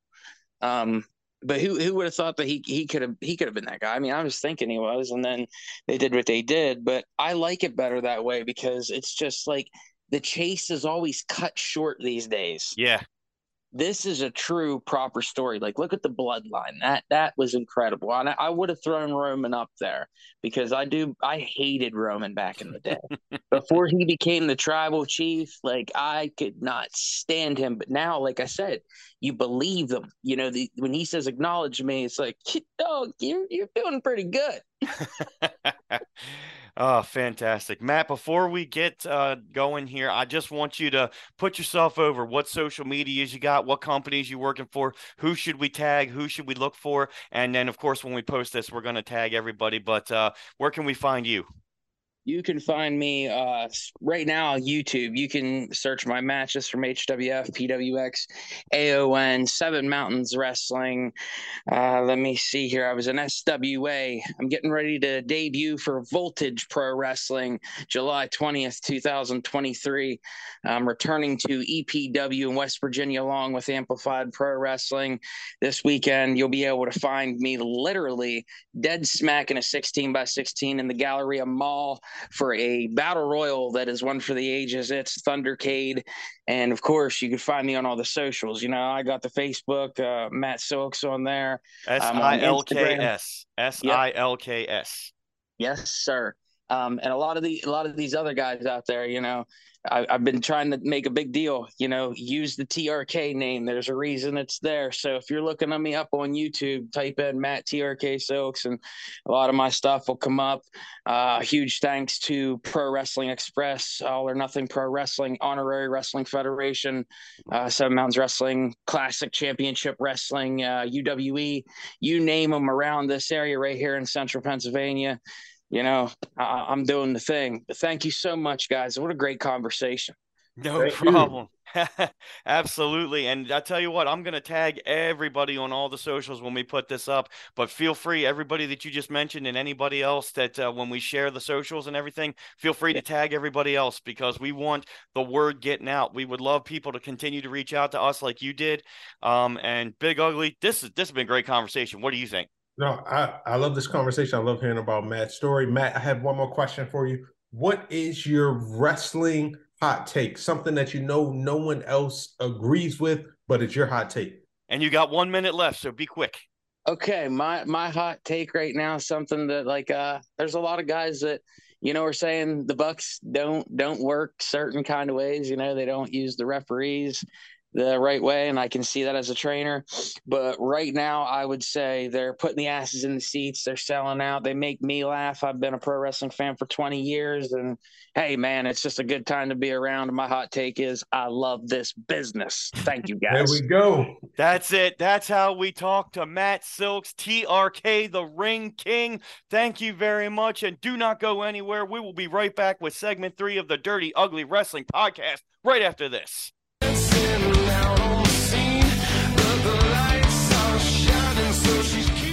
And we're back on the Yeah. dirty ugly. Yeah, you got me. On the one day is I'm gonna get past it and whatever. But we're back on the Dirty Ugly Wrestling Podcast. Once again, my name is Dirty Mike, And I'm the big ugly. and we are once again joined by the king of non-social media. Hashtag no hashtag CM Funk. Welcome back. Oh, thank you, gentlemen. And uh, hopefully shortly we'll be joined by the one and only JT Wrestling. I know he's uh, he's coming in. Uh, and uh, shout out to Jam and Jason as well. Um, I know he's a busy man, but uh, he always supports and loves the podcast. So uh, real quick, I know uh, CM Funk, you missed this, but I know you'll listen to the podcast when we put it up. But Matt, uh, Eric, uh, big, damn it. Bit ugly. I can't even get it out because I'm so excited about this conversation we just had. Wasn't that a great conversation with Matt Silks? Uh, that was a great conversation. It was great having uh, Matt on a podcast and hearing his uh, his journey through, you know, having heat, overcoming heat, and uh, you know, teaching others and hearing his uh, thoughts on the current climate, whether it comes to the uh, the young bucks of Cody Rhodes. It was great conversation. Absolutely. And uh, a success story as well. And a lot of things that we've heard on uh, the Pro Wrestling Podcast uh, here at the Dirty Ugly Wrestling Pro- number eight in WWE podcasts at P Blocksport. Hey, uh, by the way, he mentioned uh, once again for the second straight interview, mentioned uh, uh, Nick Taylor, sickened. Uh, so I'm going to reach out to him and we got to have him back on the show. Uh, he he is a wonderful personality, a great mind for the business, fantastically talented, and we got to have him on, man, because uh, he's been shouted out twice now, and so the third time, I think he's got to shout himself out. All right, Absolutely. so as we get back into this, uh, as we wait for JT Wrestling, when segment one concluded, we were talking about Night of Champions. We went over the list, and so well, before we get into what's going on currently now and leading into Money in the Bank, who wants to talk about what they liked or did not like from the Night of Champions from Saudi Arabia? CM Funk, anything stand out? Uh, I mean, I, I feel like the big thing that stood out there was, uh, well, I mean, outside of anything with the bloodline, uh, would have been uh, Asuka uh, uh, over uh, Bianca. So, um, in kind of a shock uh, finish there. So, Yeah, titles usually don't change uh hands in other countries like that. yeah, yeah, it was. Uh, it definitely came out of out of the blue. So, AKA Saudi Arabia. Right, right. you know, let alone Saudi Arabia, let alone a woman in Saudi Arabia. Uh, you know, a lot of these things had, you know, first time uh, happenings for the that's fantastic. So, so that stood out. Yep, I know we had talked about that too. Kind of an interesting, uh, and of course the squash by Rhea Ripley. Um, you know, travel 18 hours or across the world to go to Saudi Arabia to get squashed, and I'm sure Natty loved every second of it, even if it was only a minute and 10 seconds long. Um, that just showed dominance. You know, when you you want to talk about uh, Roman Reigns being a dominant champion, I really think they're trying to put that over with Rhea Ripley right now as well. And I want to put this out there. You know, uh, when Asuka de- defeated Bianca, was that the first step to an attitude change in Bianca? Because if watching Raw and SmackDown and, and still thing uh, recently, it's it's been seeing that Bianca's kind of getting into a little bit of bitch mood, little bit, not as much. But what do you guys think? Have you seen that at all? Yeah, I think that uh, it definitely was. I think that they're slowly leading her to a, a turn. Slowly leading. What do you think, CM Funk? yeah, I mean, I, I feel like they're definitely trying to change her character, which is needed. Um, you know, her her backstage promo and her in ring promo were definitely a, a different Bianca um, Right. than we've seen on the main roster. Um, she just needs to stop skipping her way down to the ring, and then I'll, then maybe maybe I'll start to care. So she turns the, the hair flipping and skipping. I don't know how you can turn that negative. Um, not quite. Maybe tease it and then don't do it. You know, I don't know.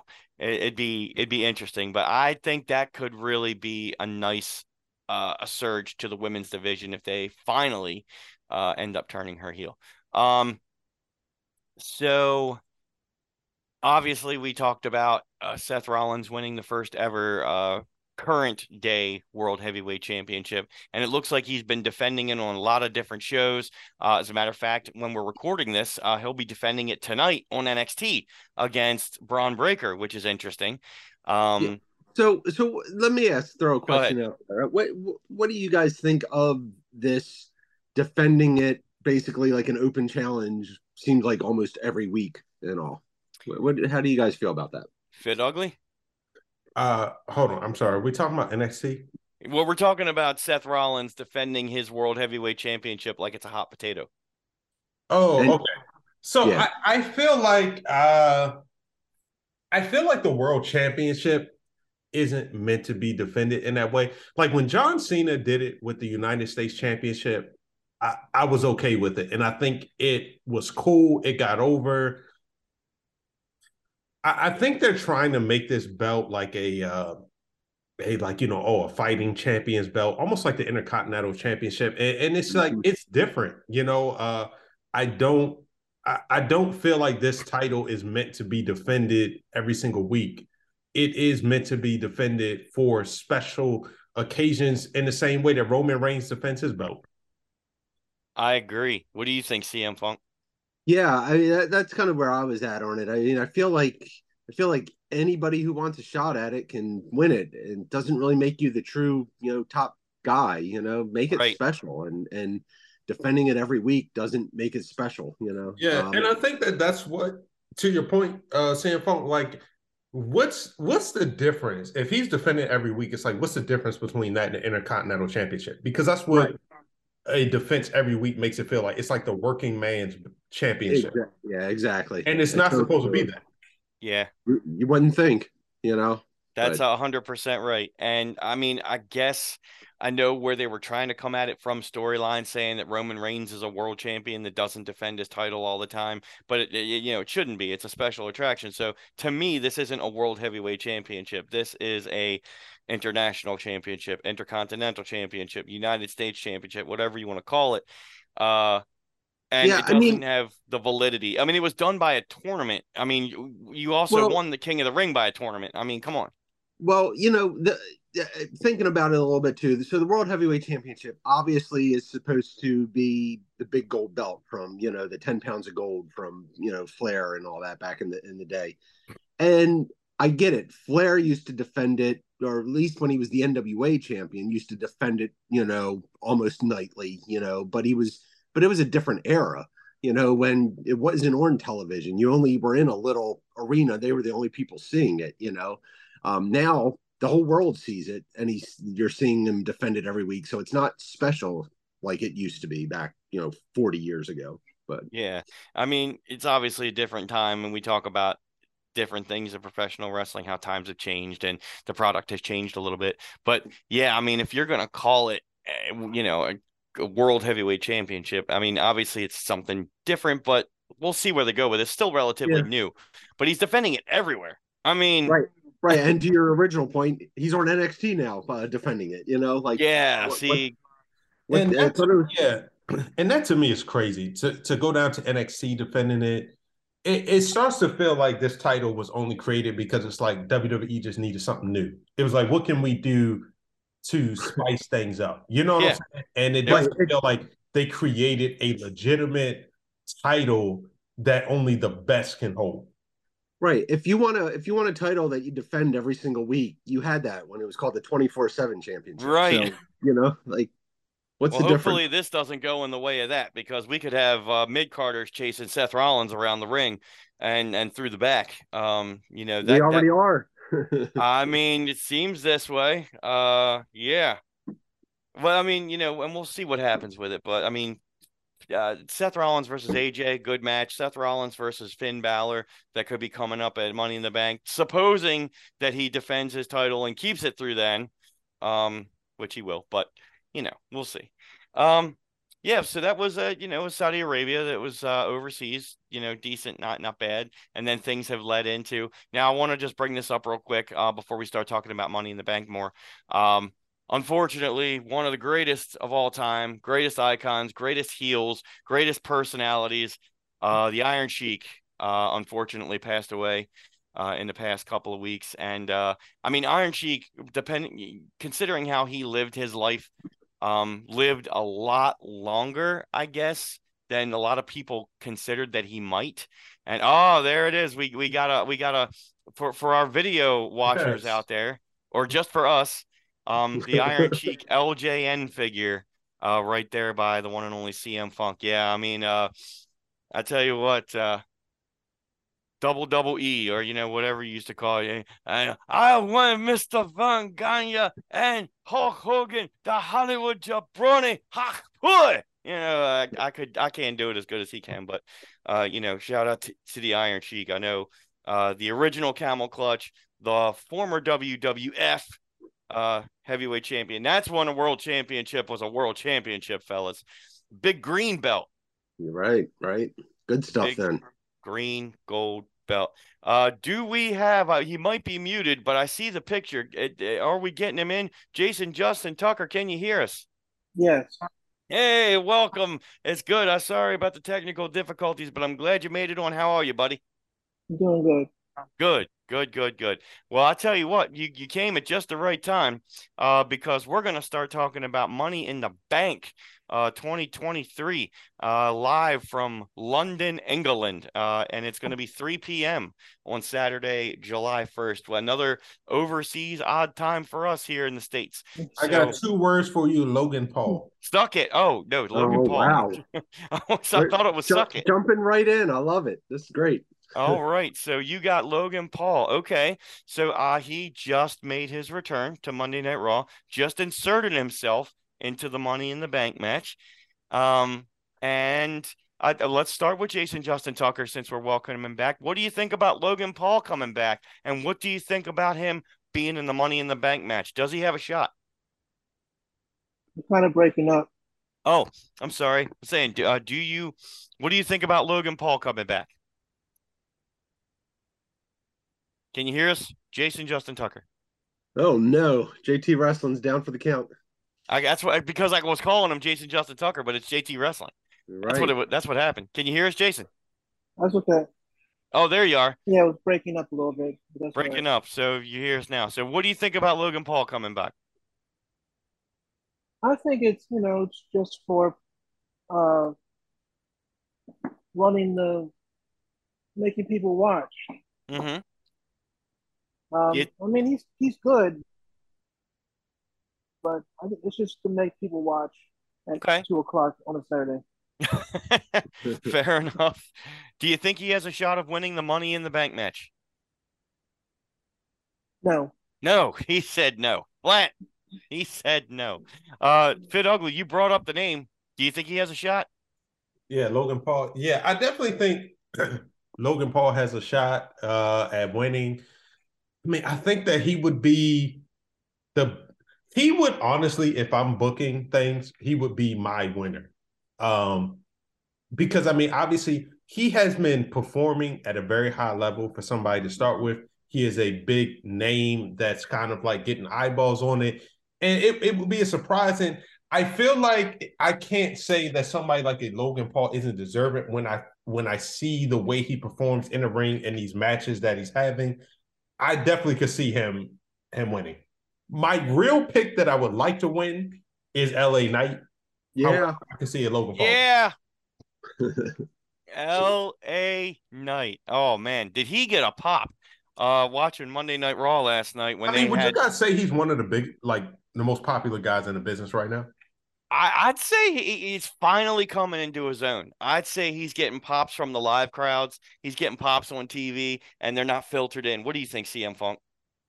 Yeah, I mean he he definitely yeah. got him, yeah he definitely got himself over without any TV time, which is unbelievable in so hard to do today's wrestling. Uh, so um, you know, uh, yeah, I, I'm I'm with Fit Ugly on this too. That I had Logan Paul not um, shown back up and everything, I would have I would say LA Knight had to win the Money in the Bank, and he would made the most sense of anybody. Um, you know, because he could carry it around, he could talk about it, he could talk with it. You know, I mean, and and get it over. Um, but now that Logan Paul's in the match, I feel like it's almost like an Austin Theory thing from last year, where the winner's almost a foregone conclusion now. Right, so right, right, right. Um, you know, but at the same time, I don't know that Logan Paul is such a bad guy to have the to have the money in the bank. I you agree. know. Yep. So, um, especially if he, uh, you know, he could challenge the world heavyweight champion. You know, since everybody does anyway. uh, and uh, you know, and I could see him winning that. You know, especially if it's Seth, since they already had a you know pretty classic match. You know, and all in the past. Right. So, and I'm gonna just say that uh, LA Knight took my gimmick. I'm pretty sure I've been saying a yeah since 2017. well, you've been, yeah. you, since we've been on this podcast, he says it in a little bit of a different way, but he definitely stole a big ugly yeah, gimmick. I, I, think you should fight for a trademark. Right, exactly. You should. and you, you fight for the yeah instead of the yeah. Yeah, yeah. Oh, JT Wrestling, does LA Knight have a shot at winning that money in the bank? Yeah, I, be- I believe he does. uh, yeah, so I say that. But okay, all right. Uh, so say um we got the, we got some different uh looks at it. Let's see who else is in the match. Ricochet, who should never pick up a microphone, especially when Logan Paul has him. I'm sorry, guys. I hate to I hate to downplay anybody. It, it, takes a lot of balls, but he, he just doesn't have what it takes on a microphone. It's the truth. LA Knight was at uh, LA Knight. I'm sorry. Uh, Logan Paul was cutting a real good promo on top of that ladder, and they played Ricochet's music, and nobody popped. And I'm like, oh shit! And he has a microphone in his hand, and he started talking, and I'm like, somebody please cut him off. Let this be where all of them come out out. And then fine. And when LA Knight, that was even bigger pop because LA Knight was cutting off Ricochet, who we don't want to hear on the microphone. Yeah, I mean, it's just, it's so sad because Ricochet is such a great in ring performer. So good. you said, bro, he does not have it on the microphone, and everybody knows it. You see a microphone in his hand, you see a microphone up to his mouth, and you know there's going to be nothing compelling that comes out. and it just it just is what it is. Like I, I don't know if he needs practice. I don't know what it is. It's just not good. You know, and I hate to say this, but you know where he belongs? NXT. Damn. So he can he, so he can get chops. disagree with you. I can't disagree with you. And yeah. I, I he's been he's proved himself on the main roster having a lot of classic matches and moments, but dude, can't talk that, on the mic. Yeah, I mean, it's sports entertainment. You got right. the entertainment portion, and unfortunately, when it comes to that, he he just doesn't have it. There, there is a reason why back in the '80s and early '90s, mid card guys, every mid card guy was over, and it's because they had managers. Yeah, you know, like because most of those guys couldn't talk, but you could sit here now and you could talk about every single one of those guys because they were all popular and they were all over, even though they couldn't talk because they had a manager. When right? you had Bobby Heenan or Jimmy Hart or uh, Paul Heyman or anybody. I mean, you got MVP out there who could easily be a manager of a stable and was, you know. I mean, but like, just let's let's let's look at like reality and get back to some of this easy easy stuff that they could do to fix a lot of these guys. Mm-hmm. I yeah. agree. Hundred percent. And, and um, MVP would be a, per, a, a great person to put with Ricochet. I agree. Mm-hmm. Mm-hmm. Yep. I agree. Absolutely. Use some of that reparations money and buy him. Anyway, no, that's terrible. Happy Juneteenth, everybody. I'm sorry. Yo, it's terrible. Yo, just Lord, I apologize for that one right there. and be with the pygmies down in New Guinea. See, we're dirty and ugly. I tell you what. I had to throw it in there. Hashtag Juneteenth. Anyway, Hey, somebody let me know when they get that reparation check because I'm still waiting. So I'm paid. Yeah, I'm, I'm, about, I'm, about, to call the IRS. Yeah, it's the rings, bitch. Anyway, well, sorry, we I only get half, so you know. wow. I mean, Jason, wow. you deserve half. I mean, you know, whatever half, I tell you, you, you, deserve whatever percentage you, you are legally are bound to. So, wow, did we? I, did I just start that? I'm sorry. I, you know, we, I apologize. We, we, may we may want to put a warning on this episode. I'm just saying. we put a disclaimer on this one. Goodness. The the uh the tangent that was mentioned in segment three is not necessarily the view of this has nothing to do with race. We love everybody. We, we, we, probably should just move. We probably should just move on before we uh, bury bury. um, there are other people in that ladder match. Uh, yeah. Shinsuke Nakamura, Santos Escobar of the LWO, Butch of the Brawling Brutes, and Damian Priest of the Judgment Day. So, can I just say that Santos Escobar from LWO and and he's he's the one in the the Money in the Bank, right? Yep yo, he's just not doing it for me. Actually, the whole LWO not really doing it for me. Um, yeah, they're just kind of stale for me. I I just don't feel like any of them outside of Rey Mysterio has the charisma to like really take the LWO anywhere. And it's like without him, I just feel like this thing fades into the background. I think it's a good house show act, like a live event act. That's what Damn. I think. Damn. Um, no, I'm just saying they don't have the in Puerto Rico, hundred percent main eventers. That's what it is. But when you bring it back to the states, it doesn't make sense. It's like, why are we putting over that culture? Like, what is the point other than the people well, that are in it? You know what I'm saying? Well, and if you even look back to the original LWO, if it weren't for Eddie Guerrero, they didn't have anybody that could really talk and be, a, you know, be that charismatic, you know, person up front. Mm-hmm. And it didn't last very long in WCW. And WCW, exactly. That, yeah. Right. So, yeah, it it's, a, it was it's a, a dead gimmick that was kind right. of brought back out of nowhere. Yeah, and, it was, and let's it just be frank, right? Thing, but... I mean, let's be frank. Even when the even when the NWO came back to WWE, it, it really didn't work. Nope. Right. It's a, got a time and a place, and it's not anything for. That's why I say, you know, they're all very talented people, and it's great that they have something to do and they get they have a gimmick, but it it doesn't really translate. It's kind of like Hit Row, same thing. Uh, it's a, Hit Row versus LWO is mm-hmm. is is a house show starter. That's mm-hmm. what it mm-hmm. Yep, Hit Row is a it's a waste. Yeah, Hit Row. I could have I could have probably thought about ten more people that WWE could have brought back Hit Row. You know what? Mike Bennett should have come back. I'll take him. Here's to the greatest love where, where, are they at right now? Are they in TNA or are they uh, Ring, Ring of Honor? Ring of Honor. Okay. So technically they're in AEW. Yep. Uh huh. That's a Ring of Honor. Oh my God. JT Wrestling. I want to ask you. So you said LA Knight could win it. You said uh, Logan Paul will not win it. Um, who do you think out of that has the best chance? Ricochet, Skin, Shinsuke, Santos, Butch, Damian Priest, or uh, who do you think has the best chance? I would say Shinsuke. Shinsuke, really? Think there's a comeback trail for Shinsuke?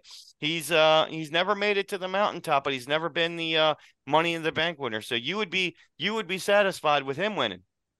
Yeah. Okay, I like that. CM Funk. LA Knight. Um, I uh no, like I said before, I think as soon as Logan Paul was inserted, that that's the writing on the wall right there. I know you but, like um, LA Knight too, but I just wanted to give you yeah. a chance. Yeah, yeah, yeah. No, I mean I, I I'm rooting for LA Knight, but I feel like Logan Paul is winning. Fit ugly. Um. Yeah, I think I think Logan Paul wins. Uh, but as as CM Funk said, I'm rooting for LA Knight. Listen, I mean the I have to give props because I, I, think I told you guys like one of I, shot I shot a movie with a guy back in 2014 that is actually best friends with LA Knight, Sean Ricker. They grew up together in Hagerstown. And this was back in 2014. And the fact that at that time he was Slate Randall in NXT, who had never actually premiered on NXT TV, he got released, hit the indie circuit, eventually ended up in TNA mm-hmm. as uh, Eli Drake Eli Drake. Right. Would eventually, you know, go on to uh, uh, uh I think NWA and then to WWE as LA Knight. And the fact that like he's had this crazy journey over the past like nine years and is back in WWE and one of probably the most over people. It's like yo, I gotta I gotta applaud this man. You know what I'm saying? It's like I would like him to win the money in the bank because it's like to have that kind of journey and to get back to WWE on the main roster and to be in this position where the fans just love you, bro. I, I hope he wins the money in the bank. Amen. Amen. Amen. Great. I love it. How about the women? We got Zelina Vega of the LWO. We got Becky Lynch of Becky Lynch. We got Zoey Stark, the new up and comer from NXT. We got Bayley uh, of Damage Control. We got Iyo Sky of Damage Control. And we have Trish Stratus. Why? Um, in the women's Money in the Bank match. So, uh, I will say, okay, is what it is. Um, could be the opening match on the show. Don't know. But uh, who wins this one? We'll start with uh, you, Fit Ugly. Um, this is what sound very sexist of me. Who's in a match again? Zelina Vega, Becky Lynch, Zoey Stark, Bayley, Iyo Sky, and Trish Stratus. Uh, damn. I'm gonna take Bayley on this. All right.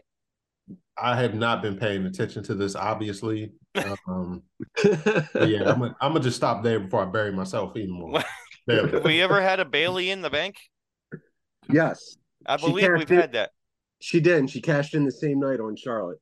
Oh, right. That's why I don't remember it because she cashed in on the same night. Okay.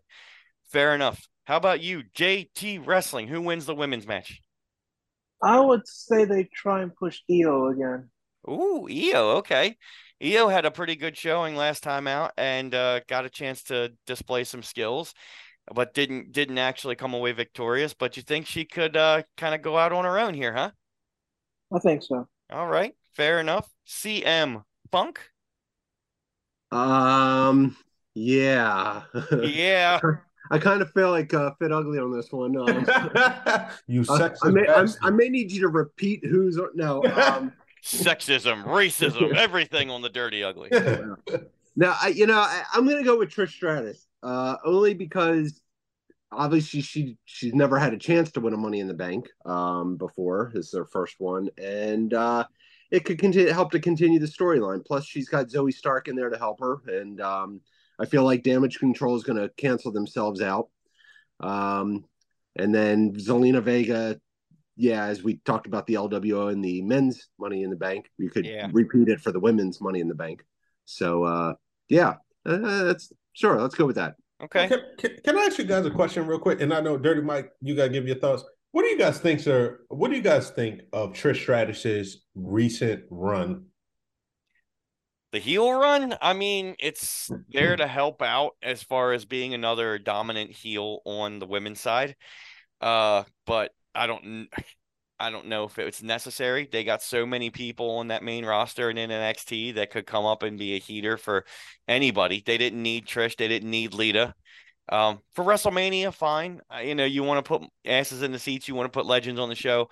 But I didn't think it needed to be continual. But I mean, maybe it's something she wanted to do. If she's still in the shape to do it and has the availability to do it, good for her. But I don't think it's necessary.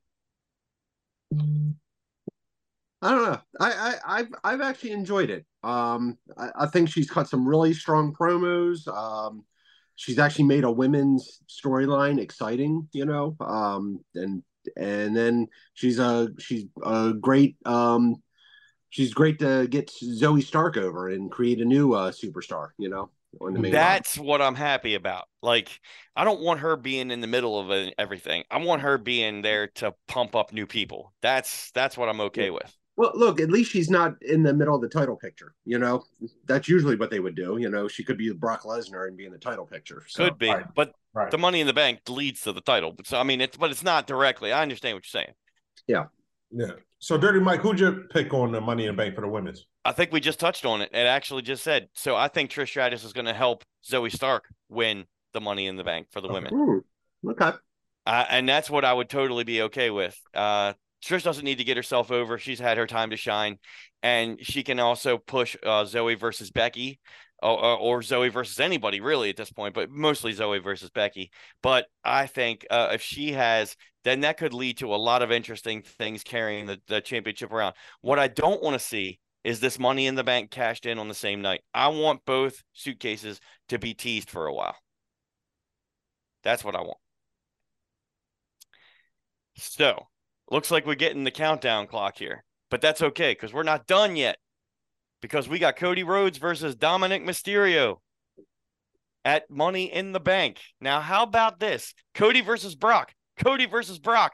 Cody versus Dominik. But now it makes sense because we just talked about Dominik Mysterio being the best heel uh, in the business at this point in time. JT Wrestling, I'm going to start with you. Who wins, Cody or Dominik? I would like to see Dominik win just to give him more heat. Ooh, I like it. So definitely not clean though. He's got to cheat. No, no, no, no. Definitely a uh, uh, Judgment Day run in by um. At least Rhea def- because Finn and Damian are in other things. Yeah. Yeah. Okay, fair enough. Fit ugly. Yeah, I'm going to say Cody.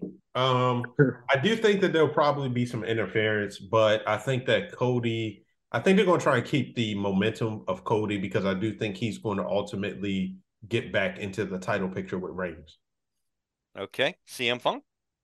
Yeah, I mean it's definitely not going to be clean, whatever it is. Um, you got to you got to you got to get Rhea involved somehow, and I don't think she has a match at this point. Um, nope, she does not on the card. So uh, I think there'll be some sort of chicanery, as it were. Um, it might lead to like a double DQ, or somebody will get DQ'd. I, I don't even have a winner in this one. You know, I feel I feel like Cody's going to win. You know, I mean, he should. It doesn't make sense for Dominik to win, but to to JT's point, it would would definitely uh, provide some more heat for somebody that really needs the heat right now in in Dominik. So, I think if Brock will make the trip overseas, I think Brock interferes, and uh, because of that, Cody loses to Dominik. Um, so Dominik gets heat, and then Cody and Brock get sets up for SummerSlam one more time. Ah, there we go.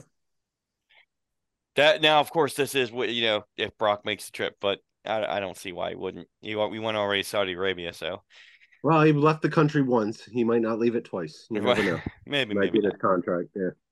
All right, we got Seth freaking Rollins defending the World Heavyweight Championship if he still has it. Wink, wink against Finn Balor. Um, this could be a a, a great match, bell to bell, just like with AJ Styles, but I don't see Finn. Eh, Rhea Ripley's got the championship for the Judgment Day. Rhea Ripley is in charge of the Judgment Day. Rhea Ripley stays in charge. Finn Balor does not win. Seth keeps the title, but also there could be some interference as well from somebody else, whomever it may be. Um, and if if at all possible, hell, if Logan Paul wins the ladder match, could be Logan Paul interfering to tease against Rollins, like we just talked about. So, but I think Rollins keeps the title. JT Wrestling. Yeah, I think Rollins keeps the title for sure. Fit ugly. Yeah, I'm taking Rollins. CM Funk. Yeah, I got Finn. I mean uh Rollins. you suck. you did it. oh my god, I love it. Uh so all right, one more main event. Well, it's going to be the main event either way. Uh, even though it's a Money in the Bank pay per view or premium live event, this is going to be the main event. What's left of the bloodline? Roman Reigns and Solo Sikoa with Paul Heyman in the corner versus the Usos, Jimmy and Jay. Um, it's called the Bloodline Civil War match. That's how it's being ma- marketed. Um, I kind of like that actually. So yeah, I'm gonna go the other way. I'm gonna start with Fit Ugly. What storyline? I'm, I'm gonna take Reigns and Sikoa on this one. Okay. And what storylines come out of this? Is this kind of what we were talking about earlier, where uh, they start teasing Solo? Is he in? Is he out? Or is it uh, what story develops from this? Yeah, I think that they definitely start teasing this. I this is not going to be a clean match. I would not suspect, and I think that uh, it, it's hard to say. Yo, I can't say. I, I, I don't know, but I feel like I feel like uh if there is a loss on the Reigns and Sikoa side, Sikoa gets pinned, not Reigns. Yeah. Um, and maybe that's the way to keep it going, right? Like, is Sikoa losing?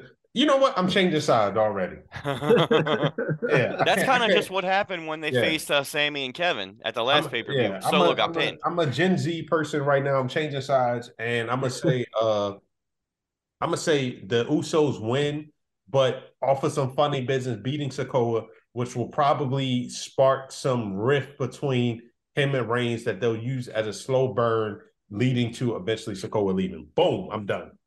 Oh, okay. That, I feel you. You you changed right up in the middle Yo, WWE, send me a check, bro. Right.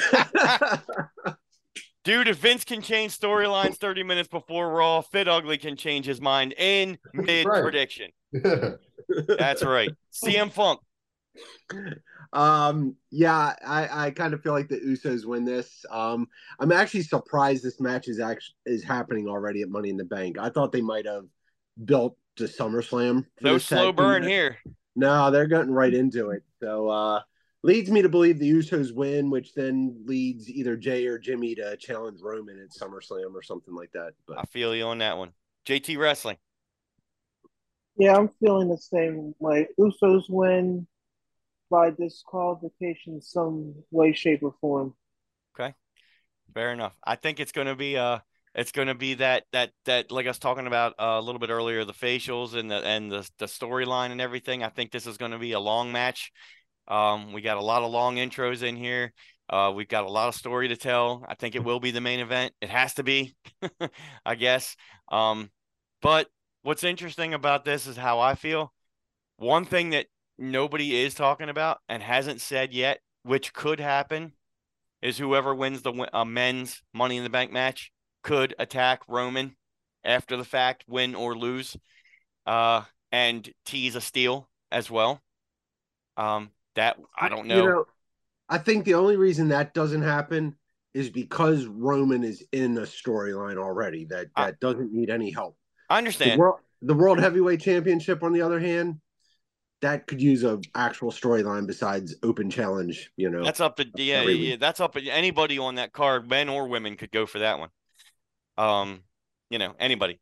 So, and also, uh, we did talk about the possibility of Drew McIntyre showing up uh, as a return. Maybe, maybe not. We will see. I don't know where where he would show up, but it would it wouldn't make as much sense taking that into SummerSlam. But I really do think that Roman Reigns has to defend his championship at SummerSlam, and it has to be against one or both of the Usos. I really think that's the case. Um, and that's the whole story that's going to lead into that, which leads me to believe that the Usos win somehow, but with you know uh some kind of chicanery, some kind of storyline. All right. Hey, it's getting to that time where we're counting down to the last two minutes of the show, episode 117. This has been great.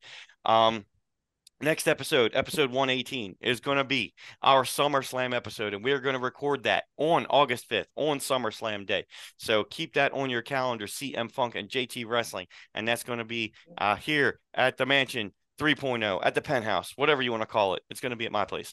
Um, but I want to thank you all. Uh, sorry about the technical difficulties. JT Wrestling, what are your final words for us today? Don't have any at the moment. Hey, you're happy. We're happy you're here. And that's great. CM Funk, what is your takeaway from today? Uh, that apparently we're racist and sexist, and I didn't realize that. we do not uh, approve of the views of the third segment of the Dirty Ugly Wrestling podcast. We're not right. We're not wrong. We're just we're fans. just racist. No, I knew you were going to say that. No, damn it we we we apologize for anybody who we've offended over the past uh seven minutes or seven years, but we're still here. Hell, that might make us number seven on the list. Who knows? We're, we're about to go to number eleven. We're about yeah. to be out of the top. 10. We're going to be out of the top thousand in a minute. Hey, um, uh, we want to we want to thank everybody because we love everybody on every platform. No discrimination here whatsoever of any kind. We appreciate you. Thank you.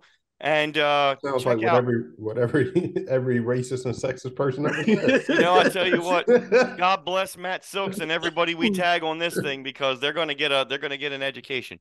Um, hey, enjoy SummerSlam, enjoy everything. Money in the bank coming up. We're gonna show SummerSlam. Three, two, one. Deuces. Deuces. That was terrible.